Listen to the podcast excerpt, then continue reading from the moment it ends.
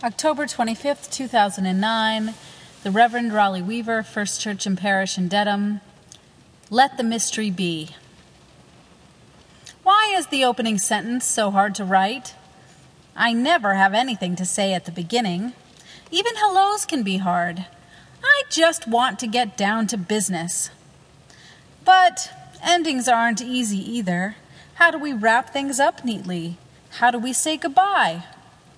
I often find myself trying to slip out of parties and the pulpit unnoticed. It's the middle I want to stay in. I prefer the ordinariness of every day. There is great comfort in the humdrumness of the center where we can become complacent. You can feel grounded in the hub where everything is predictable and every mystery can be explained. I can usually think of something to say in the middle, here we are again in autumn, the season that has come to New England for thousands of years. Before any living witness was on hand to view it, the leaves and skies would change their color. The temperature would rise and fall only to rise and fall again. There is something eerie about this season. In autumn, we find ourselves at the end of summer and all its richness, and at the beginning of winter, where everything goes to sleep traveling on a pathway, on a road between the two. Here we are reminded again of the impermanence of life, reminded that everything changes. This concept of the ever changing life disrupts my desire to have everything grounded in the now. Last week I went to visit Franny Brooks. Until this year, Franny came to our church rather regularly, thanks to a fellow parishioner who faithfully drove her each week. And I know First Church was part of the predictable repetition of her life. Despite living independently in her, in her house for over 40 years, Franny currently finds herself at Clark House, a nursing care center in Fox Hill in Westwood, and no longer able to attend worship. Nearing the end of her life and no longer having the everyday freedoms that come with living an ordinary life has been very difficult for Franny. Franny was diagnosed with a brain tumor before entering Clark House.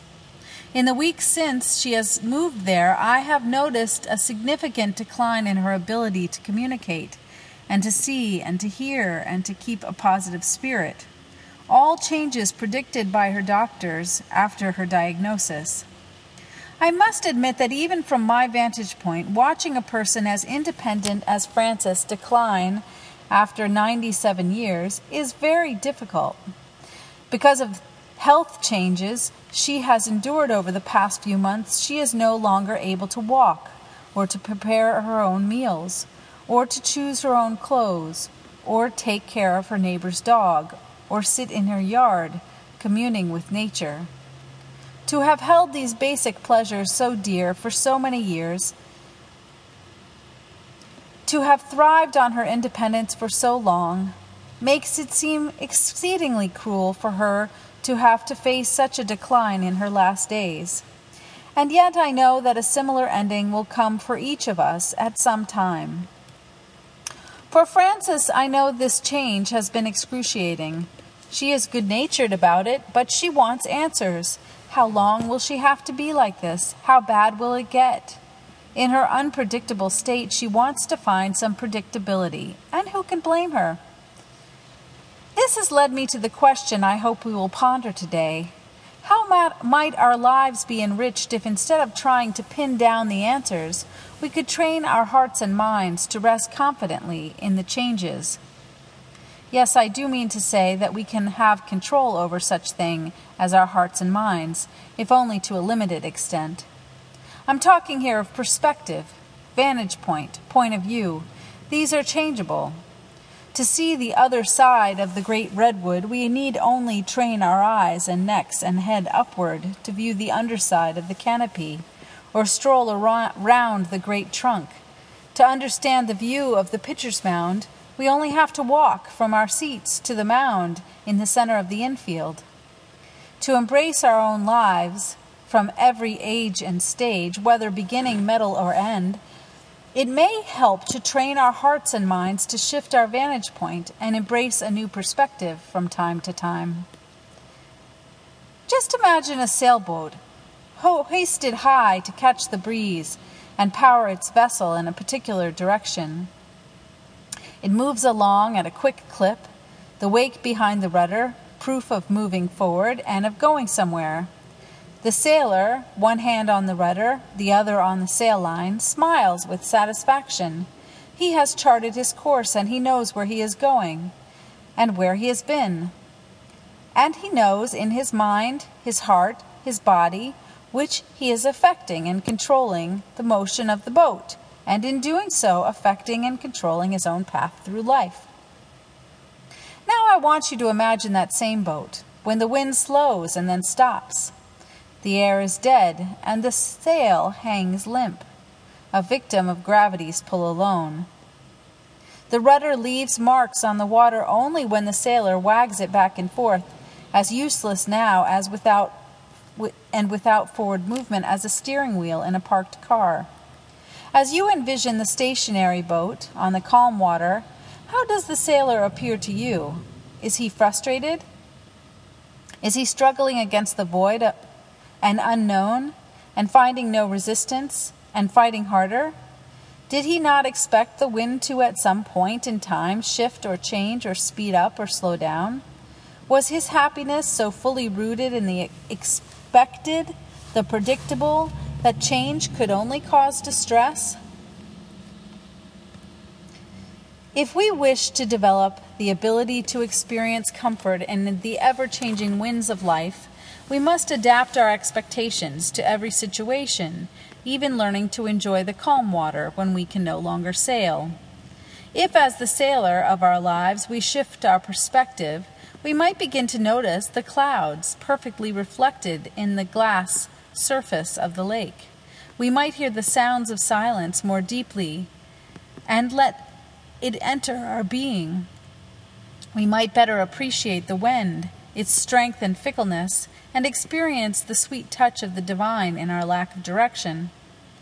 In our familiar opening words today from Corinthians, we are given the impression that there are things we understand as we grow in age that we do not understand as children. In most instances, this is true. I mean, there are things we understand about life as we progress through life. There are things we look at differently as we age. But as we read Corinthians, there comes that magical line For now we see in a mirror darkly, but then face to face.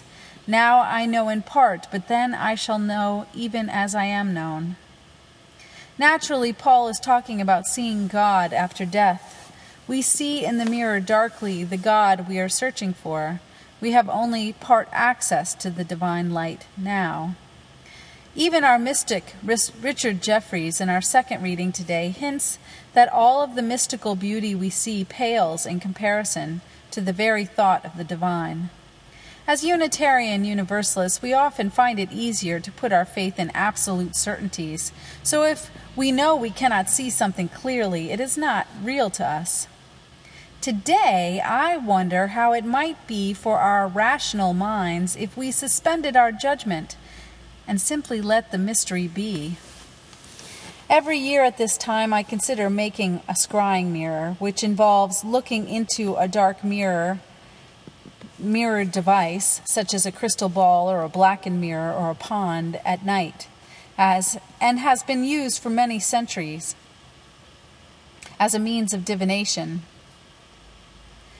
Every culture describes the presence in the mirror differently. Is it God? Is it the devil? Is it the collective unconscious? For now we see in the mirror darkly. Imagine your own dark scrying mirror before you. What questions would you want answered? out of the darkness? What answers might you find in its depths? The pagan ritual of covering the mirror from full moon to full moon and uncovering it on All Hallows Eve to speak to lost and dead loved ones is somewhat romantic.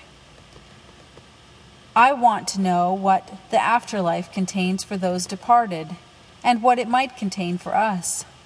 Imagine the mysteries we could reveal if we could speak to our dead ancestors, how it might set our hearts at ease to know the truth of death. When I visit Frances or anyone nearing the end zone of their life, and we talk of dying, I am unable to make any promises. Presently, I offer words closer to the letter from Paul. What do you believe will happen when you die? I ask, assuming the dying person must know more than I. I see through the mirror darkly, and I want to know the truth. I wonder how the level of comfort I can offer might change if I could offer a seeking heart a definitive, definitive answer to life and death. And then I wonder if I'd want to. There is some comfort in not examining things too closely and resting comfortably in the mystery, and this is the reassurance I can offer a soul near death. In our poem today, Ed Ochester speaks of drinking vinegar for health.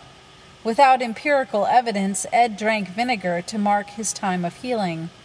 He raises the point that what we believe is in many ways more important than the truth grounding our hearts in a belief in the midst of the unpredictability of life is the foundation of religion and the origin of myth. And yet, our faith tradition is grounded in something less certain. We hold no common truth about life and death, and we recognize their ambiguity. Within the uncertainty, many find comfort in the natural world. Attuning our souls to the cycles of the seasons we know there is no neither beginning nor end.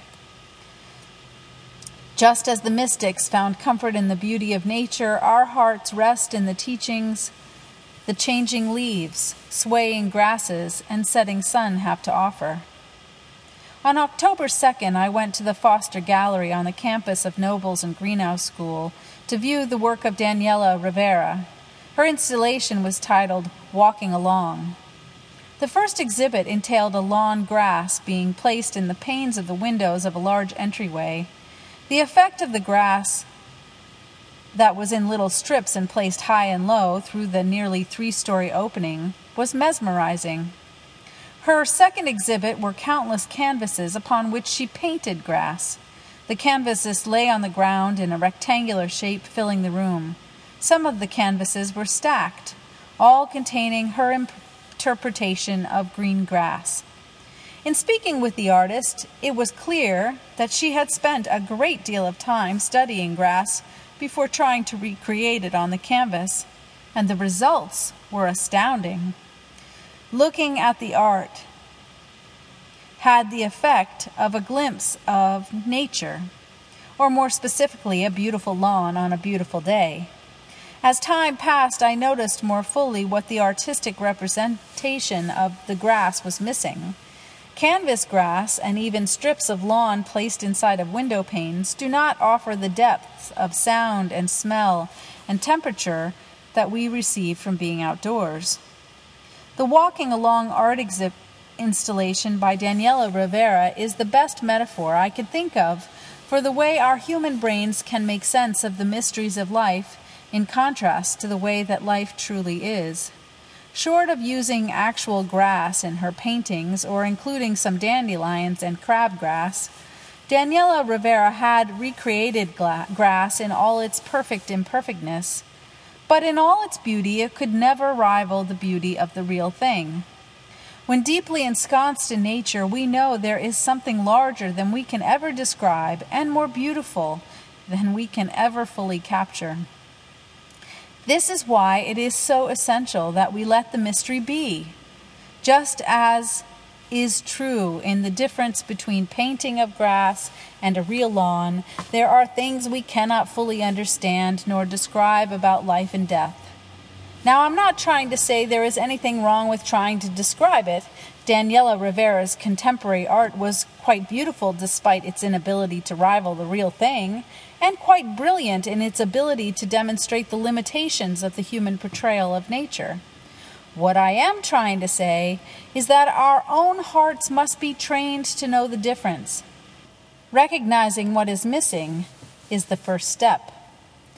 The next step in letting the mystery be rests in trusting our first instincts, what some might call our intuition. A few weeks ago, while presiding at a memorial service, a woman told me of the grief she had experienced at the loss of her father. Being Catholic, she had asked God for a sign.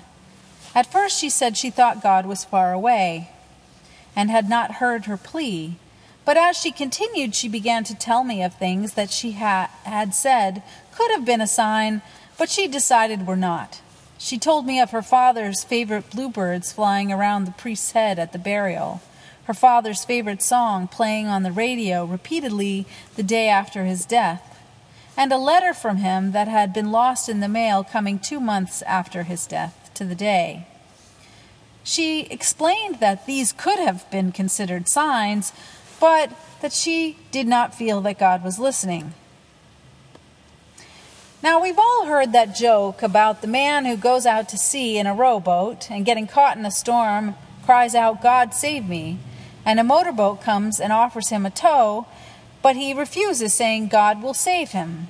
Then a cruise ship comes and offers to take him aboard, and he says, No, eh, God will save me.